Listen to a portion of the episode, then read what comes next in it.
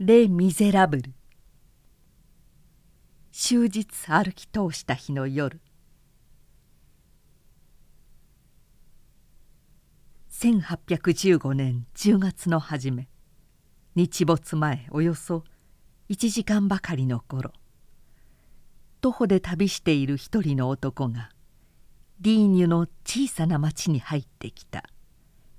ちょうど人家の窓や戸口にあまり人のいない時間ではあったがなおいくらかの人々はそこにいて一種の不安の念を覚えながら旅人を眺めた。おそらくこれ以上みそぼらしい風をした旅人はめったに見られなかった。それは中勢の幅広い頑丈な元気盛りの男であった。46か78くらいであろう。川のまびさしの垂れた帽子が日に焼け風にさらされ汗の流れてる顔の一部を隠していた。黄色がかった粗末な布のシャツはただ首のところで銀の小さな留め金で留めてある霧なのでその隙から毛深い胸が見えていた。ネクタイはよれて紐のようになっている。青いあや織のズボンは傷んですり切れ片膝は白くなり片膝には穴が開いている。ボロボロな灰色の上着にはより糸で縫われた青らしの萩が一方の肘のところに当たっている。背中にはいっぱい物の入った固く締め金を留めた。まだ新しい灰能を追い手には節のあるごく大きな杖を持ち足には靴足袋も履かずに鉄病を打った短靴をがち頭は短く刈り込みひげを長く生やしている。汗周期徒歩の旅誇り。それらのものが右のアレッサンダ全体の姿にさらに何かしら汚らしい趣を加えていた。頭髪は短かったが逆立っていた。もうしばらく刈らないでいるらしくそして少し伸び始めていたからである。誰も彼を知っている者はなかった。明らかに一人の通りすがりの男に過ぎなかった。どこから来たのであろうか。南方から多分海辺から来たのであろうというのは彼がリーニュに入ってきたのは7ヶ月以前にナポレオンがカーヌからパリへ行く時に通ったのと同じ道からであった。この男は終日歩き詰めだったに違いない。大変疲れているように見えていた。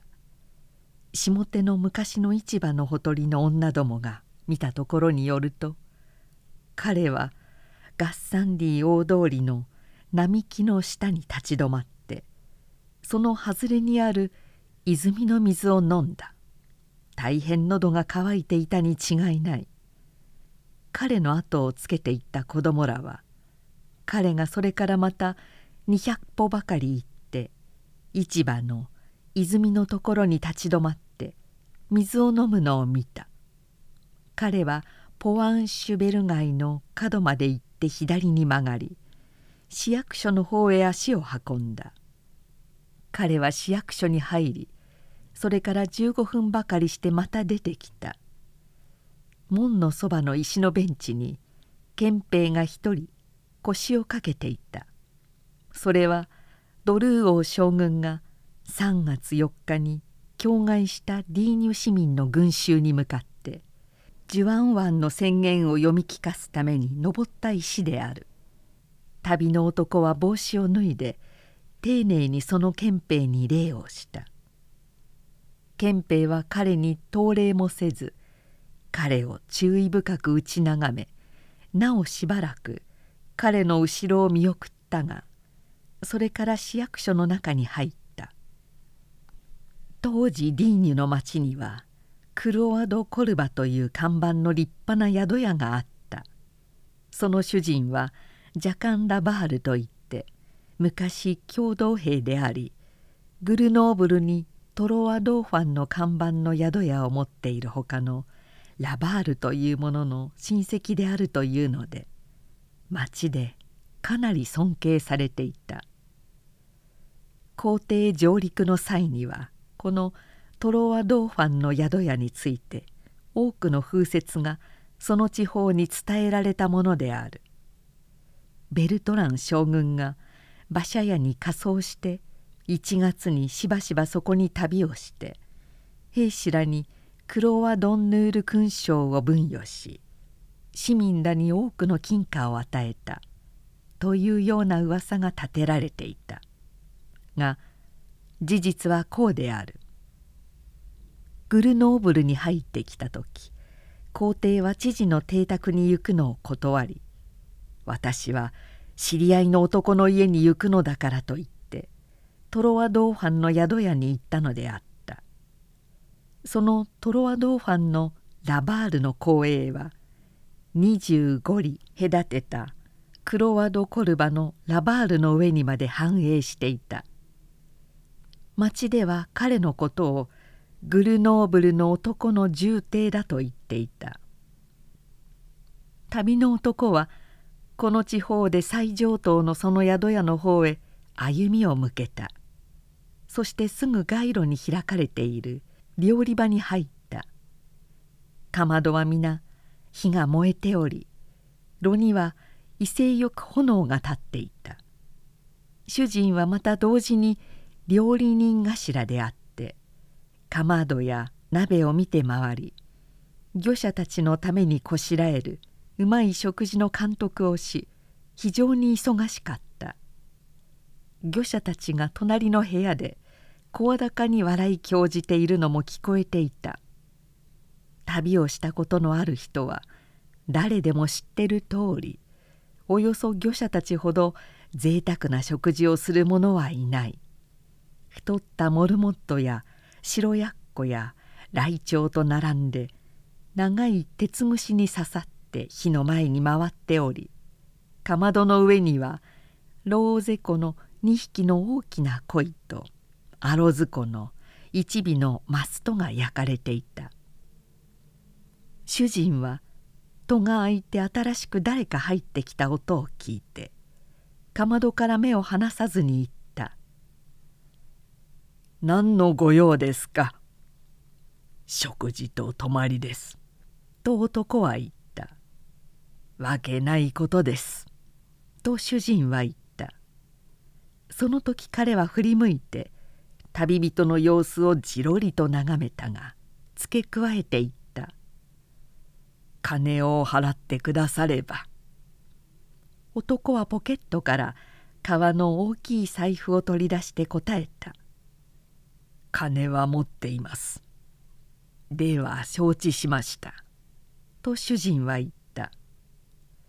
男は財布をポケットにしまい灰のを下ろしそれを戸のそばに置き手に杖を持ったままで火のそばの低い腰掛けのところへ行って腰を下ろした。リーニュは山間の地であって10月になれば夜はもう寒かった。その間主人はあちらこちらへ行き来しながら旅人に目をつけていた「すぐに食事ができますか」と男は言った「ただいま」と主人は言った。その信頼の客がこちらに背を向けて火に当たっているうちにしっかりした亭主のジャカン・ラバールはポケットから鉛筆を取り出してそれから窓の近くの床卓の上に散らばっていた。古い新聞の片隅を引き裂いた。彼はその欄外の空所に十二行の文句を書きつけそれを追って別に封もせずに料理手伝いや小遣いをやっているらしい子供に渡した。亭主が耳元に一言ささやくと子供は市役所を指してかけていった。旅人はそれらのことには少しも気がつかなかった。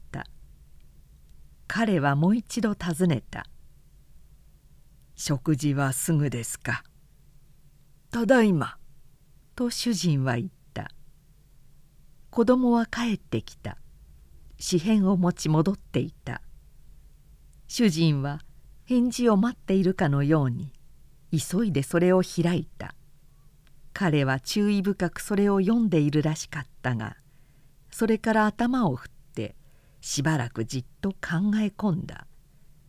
ついに彼は一歩旅人の方へ近寄った。旅人は何かうつうつと考えに沈んでいるらしかった「あなたは」と主人は言った「お止めするわけにはいきません」男は半ば席から立ち上がった「どうして？私が金を払うまいと心配するんですか？前金で払ってほしいんですか？金は持っていると言ってるではないですか？そのことではありません。では一体何です？あなたは金を持っている。そうです。と男は言った。だが私のところに。と主人は言った。部屋がないのです男は落ち着いて口を開いた馬屋でもいい。いけません。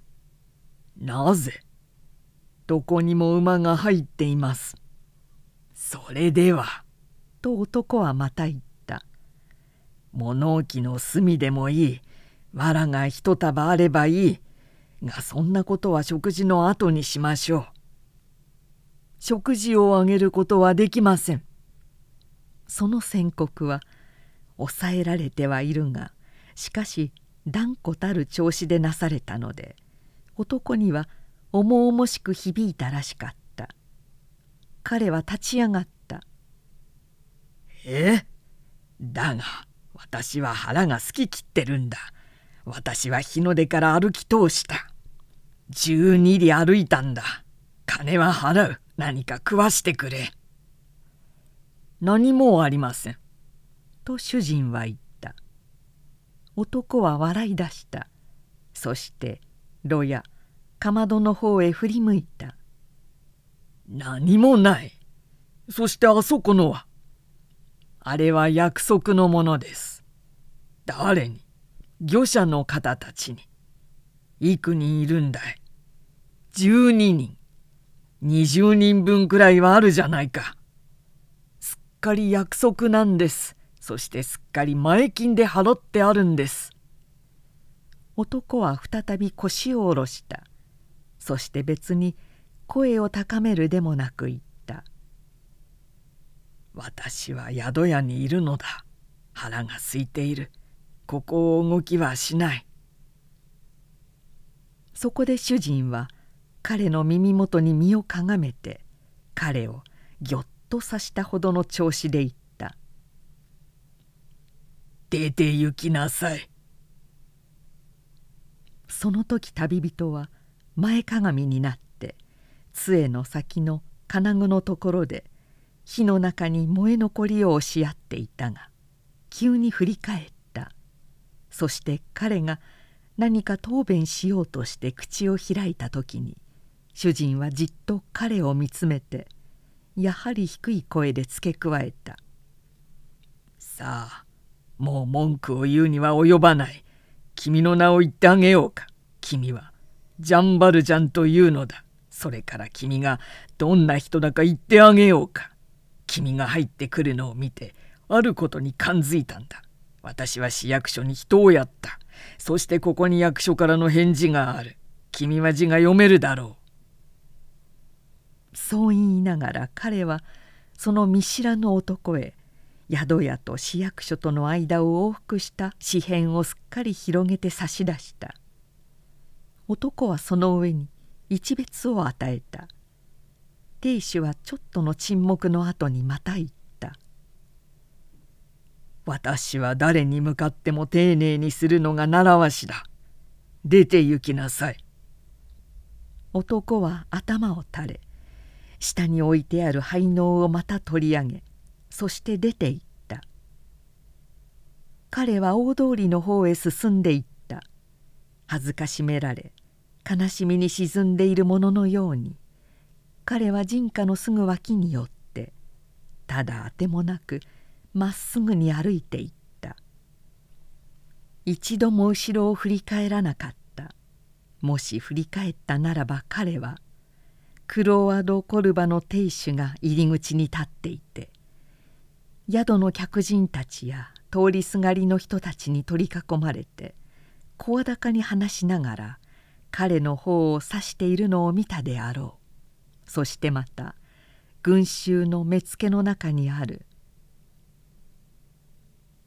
警部や恐怖の色によって彼がやってきたことはやがて町中の一事件となるだろうということを見て取ったであろう。が彼はそれらのことを何も見なかった。絶望しきった者は自分の後ろを振り返り見ないものである。悪い運命が自分の後についてくるのをあまりによく知っている。彼はそうしてしばらく歩いていった。ちょうど悲しみに沈んだ時に人がなすように知らない通りをむやみに歩きながら疲れも忘れてただ歩き続けた。と突然彼は激しく空腹を感じた。夜は迫っていた。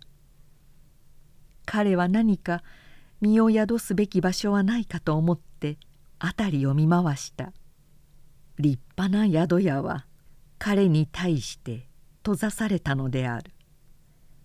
彼は粗末な居酒屋か貧しい下等な家を探した。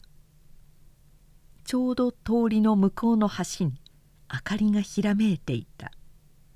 鉄の支柱に吊るされている一本の松の枝が白母のほの白い空に浮き出していた。彼はそこへ行ってみた。果たしてそれは一軒の居酒屋であった。社宝街にある居酒屋であった。旅人はちょっと立ち止まって窓からその中を覗いてみた。天井の低い部屋のうちはテーブルの上に置かれた小さなランプと盛んな炉の人で照らされていた。45人の者が酒を飲んでおり主人は火に当たっていた。自在鍵に吊るしてある。鉄の鍋は火に煮立っていた。その居酒屋はまた同時に一種の宿屋であって入るには2つの戸口があった。一つは通りに開いているし一つは廃物がいっぱい散らかっている小さな中庭に開いている。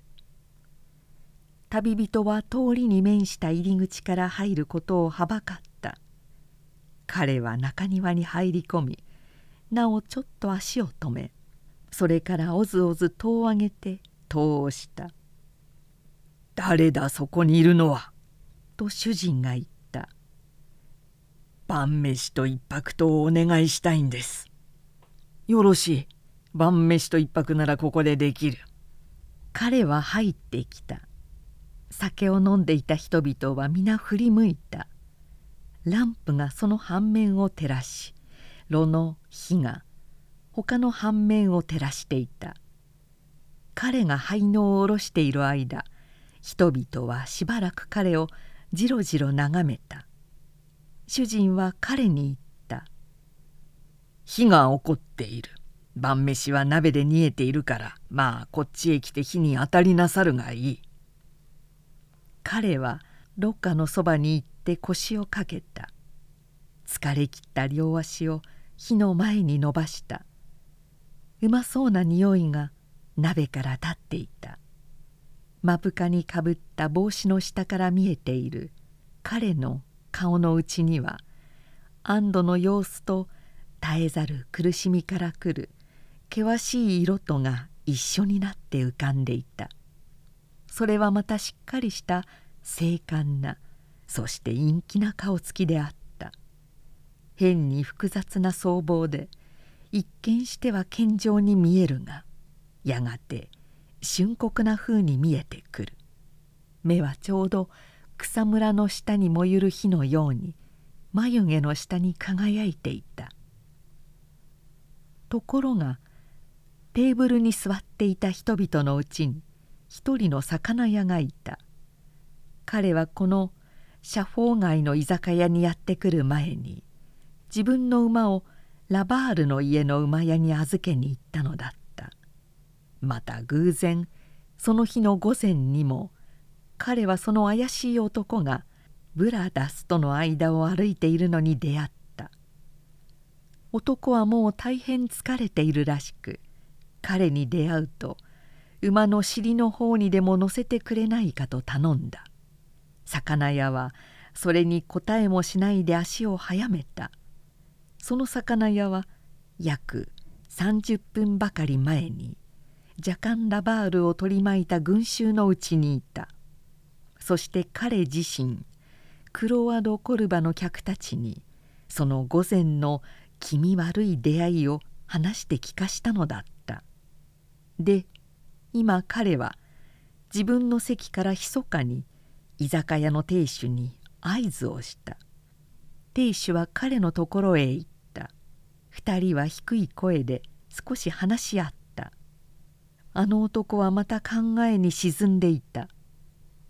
亭主は炉のところに帰ってきて突然男の肩に手を置いた。そして言った「お前さんはここから出てってもらおう」男は振り返っそして穏やかに答えた「あああなたも知っているんですね」「そうだ私は他の一軒の宿屋からも追い出されたそしてこの宿屋からも追い出されるんだ。では、どこへ行けと言うんです？他のところへ行くがいい？男は杖と灰の音を取って出て行っ。彼が出てきた時クロワド・コルバから後をつけてきて今も彼の出てくるのを待っていたらしい数人の子供たちが彼に石を投げた。彼は憤って引き返し杖で子供たちを脅かした。子供たちは鳥の飛び立つように散ってしまった。男は監獄の前を通りかかった。門のところに呼び金につけてある鉄の鎖が下がっていた。彼はその鐘を鳴らした。くぐり戸が開いた。門番さん」と言って彼は丁寧に帽子を脱いだ。私を中に入れて今晩だけ止めてくださるわけにはいきませんか。中から答える声がした「監獄は宿屋じゃない。捕獲されるがいい。そしたら入れてもらえるんだ」くぐり戸はまた閉じられた。彼は庭のたくさんある小さな通りに入った。ただ生垣で囲まれたばかりの庭もあって通りがいかにも爽やかであった。その庭や生垣のうちに彼の目に留まった小さな一軒の二階屋があって窓には明かりがさしていた。彼は居酒屋でしたようにその窓から覗いてみた。それは石灰で白く塗った大きな部屋で肩付きさらさの布がかかっている寝台が一つと片隅にゆりかごが一つと数脚の木製の椅子と壁にかけてある二連発銃が一つあった。部屋の真ん中の食卓には食事が出されていた。銅のランプが粗末な白布のテーブル掛けを照らし鈴の瓶は銀のように輝いて酒がいっぱい入っており褐色のスープ壺からは湯気が立っていた。食卓には快活淡白な顔つきをした四十格好の男が座っていて膝の上に小さな子供が飛び跳ねていた。そのそばに年若い女がもう一人の商人に父をやっていた。父は笑っており子供は笑っており母は微笑んでいた。男はこの温和な優しい光景の前にしばらくうっとりと立っていた。その心の内にはどんな考えが浮かんだかそれを言いうるのはただ彼のみであろうが多分彼はその楽しい家は自分を歓待してくれるかもしれないと思ったろう。そしてかくも幸福に満ちた家からはおそらく少しの憐憫を得られるかもしれないと彼は極めて軽く窓ガラスを一つ叩いた。家の人にはそれが聞こえなかった。彼は再び叩いた。彼は女がこういうのを聞いた「あなた誰か来たようですよ」「そうじゃないよ」と夫は答えた。彼は三度叩いた。夫は立ち上がってランプを取りそして戸の方へ行って開いた。それは半ば農夫らしく半ば職人らしい背の高い男であった。左の肩まで届いている大きな革の前掛けをかけていてその上に帯を締めてポケットのようになったところに土や赤いハンケチや火薬入れやシュシュなものを入れていた。頭はずっと後方にそらし広くはだけて襟を折ったシャツは白い大きな裸の首筋を表していた。濃い眉毛黒い大きな頬ひげぎろりとした目下半面が突き出た顔そしてそれらの上に言葉に表せない落ち着いた様子が漂っていた「ごめんください」と旅人は言った「金を出しますからどうぞ一杯のスープを下すって。それからあの庭の中の小屋の隅に今晩寝かしてもらえませんか。いかがでしょう。金は差し上げますが」お前さんはどういう人だね？と主人は尋ねた。男は答えた「ビュイ・モアソンから来たものです。一日歩き通しました。12里歩いたのです。いかがでしょうか？金は出しますが。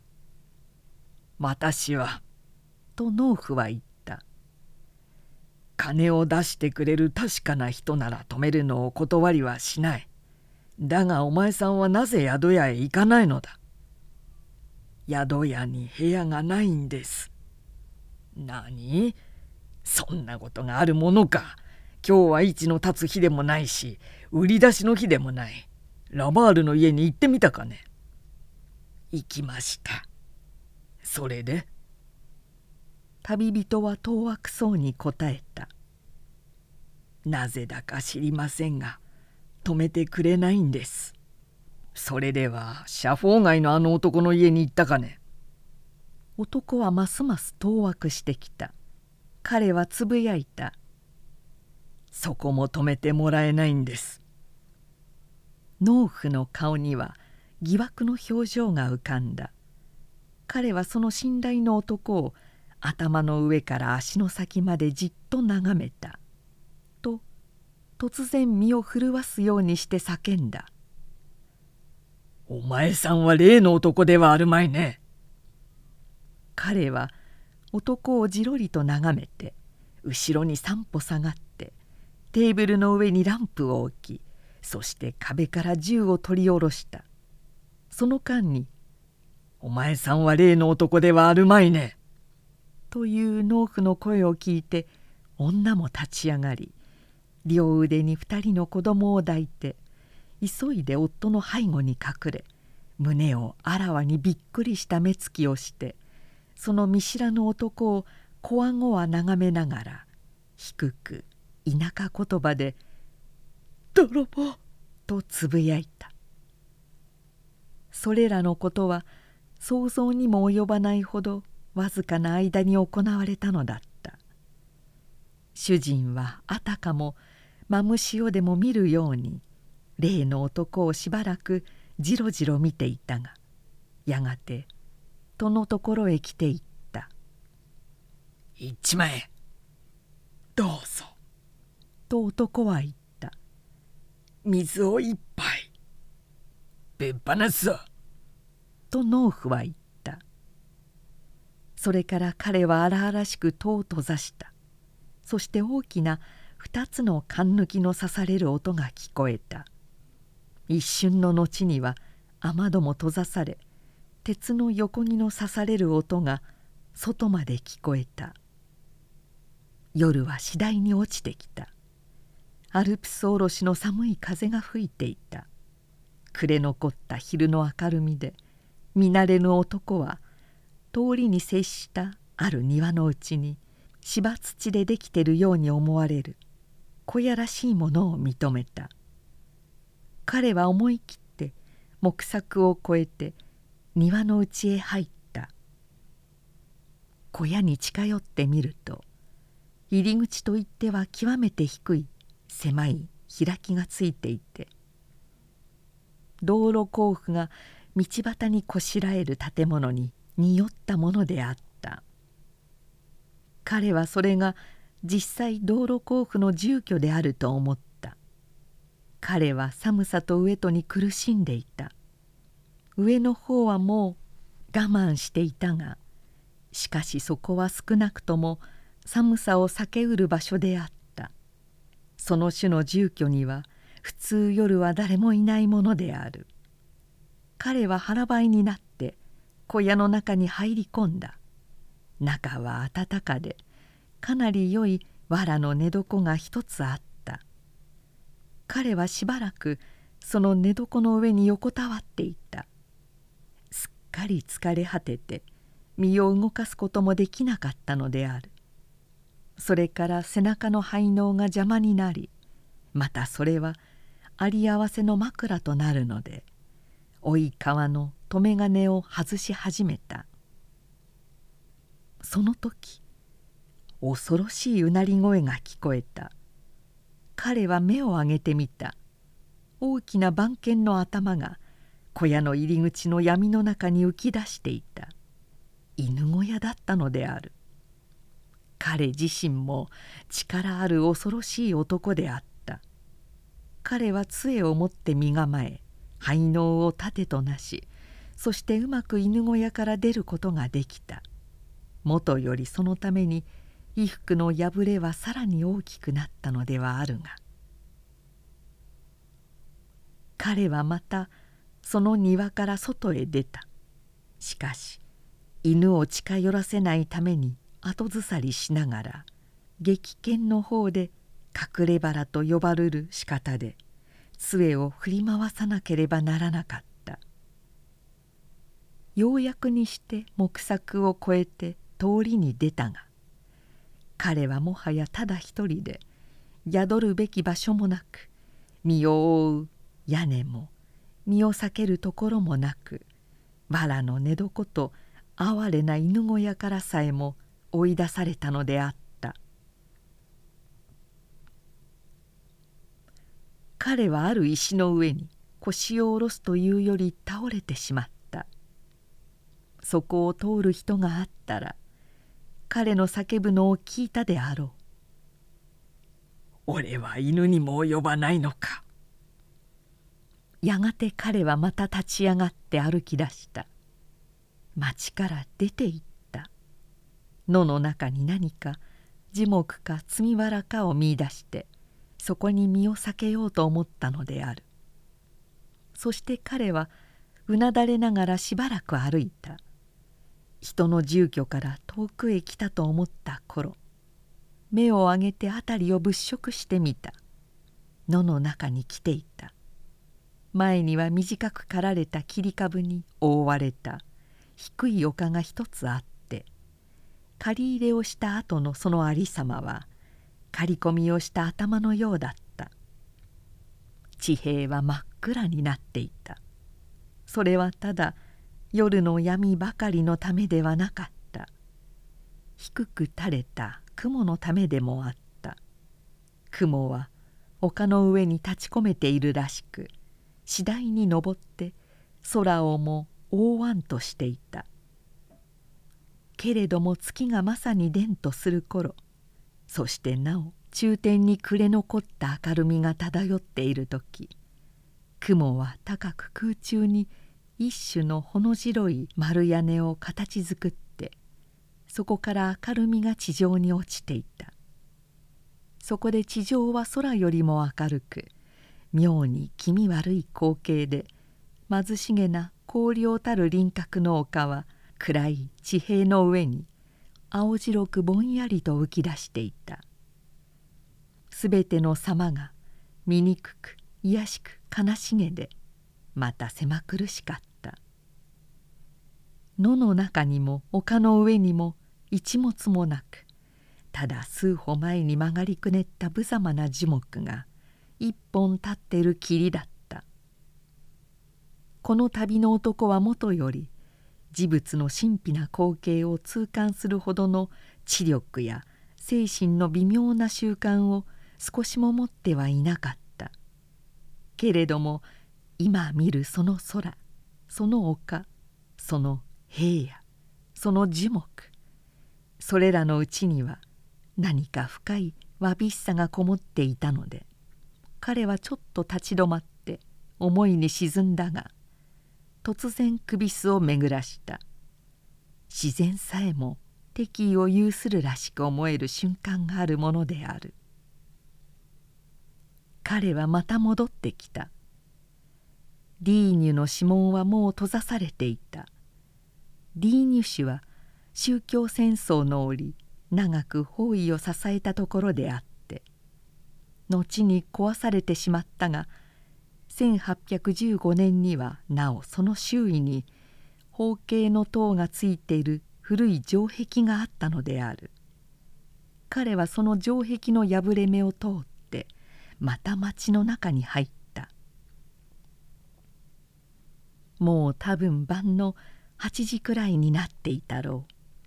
彼は町の様子を知らないので再びただむやみに歩き出した。そのようにして彼は県庁のところに来それから進学校のところまで来た。大街道の広場を通る時には彼は街道に対して拳を差しつけた。その広場の角に印刷屋があった。エルバ島から持ち来たされナポレオン自身の公主になった。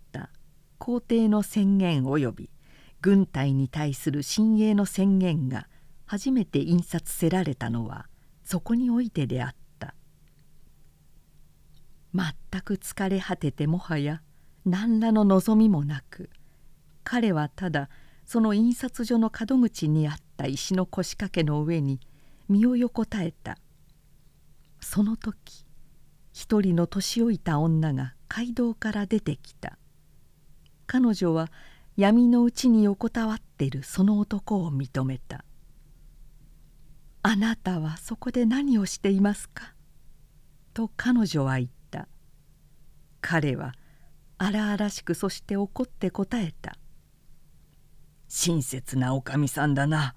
私はご覧の通り寝てるんですよ」実際親切なおかみさんという名前に死闘な彼女は R 某公爵夫人であった「この腰掛けの上で?」と彼女は言った「私は19年の間木の寝床に寝起きしたのです」と男は言った「今日は石の寝床の上に寝るんです」あなたは軍人だったのですか？そうですよ。軍人です。なぜ宿屋へおいでなさらないのです？金がありませんから。困りましたね」と R 夫人は言った「私は今四数切り持ち合わせがありませんがいいからそれをください」男は四数を受け取った。R 夫人は続けていった「そればかりでは宿屋には泊まれませんでしょう。ですがあなたは宿屋に訪ねてみましたか？そんなふうに一晩を過ごすことはできるものではありません。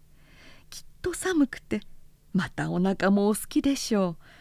事前に一晩泊めてくれる人もありましょうのに。どのうちも訪ねてみたんです。それで？どこからも追い出されたんですその親切なおかみさんは男の腕を捕らえ広場の向こう側にある司教亭と並んだ小さな低い家を指し示した「あなたは」と彼女は言った「どの家も訪ねてみられたのですか?」ええ。あの家を訪ねましたか？いいえ訪ねてごらんなさい。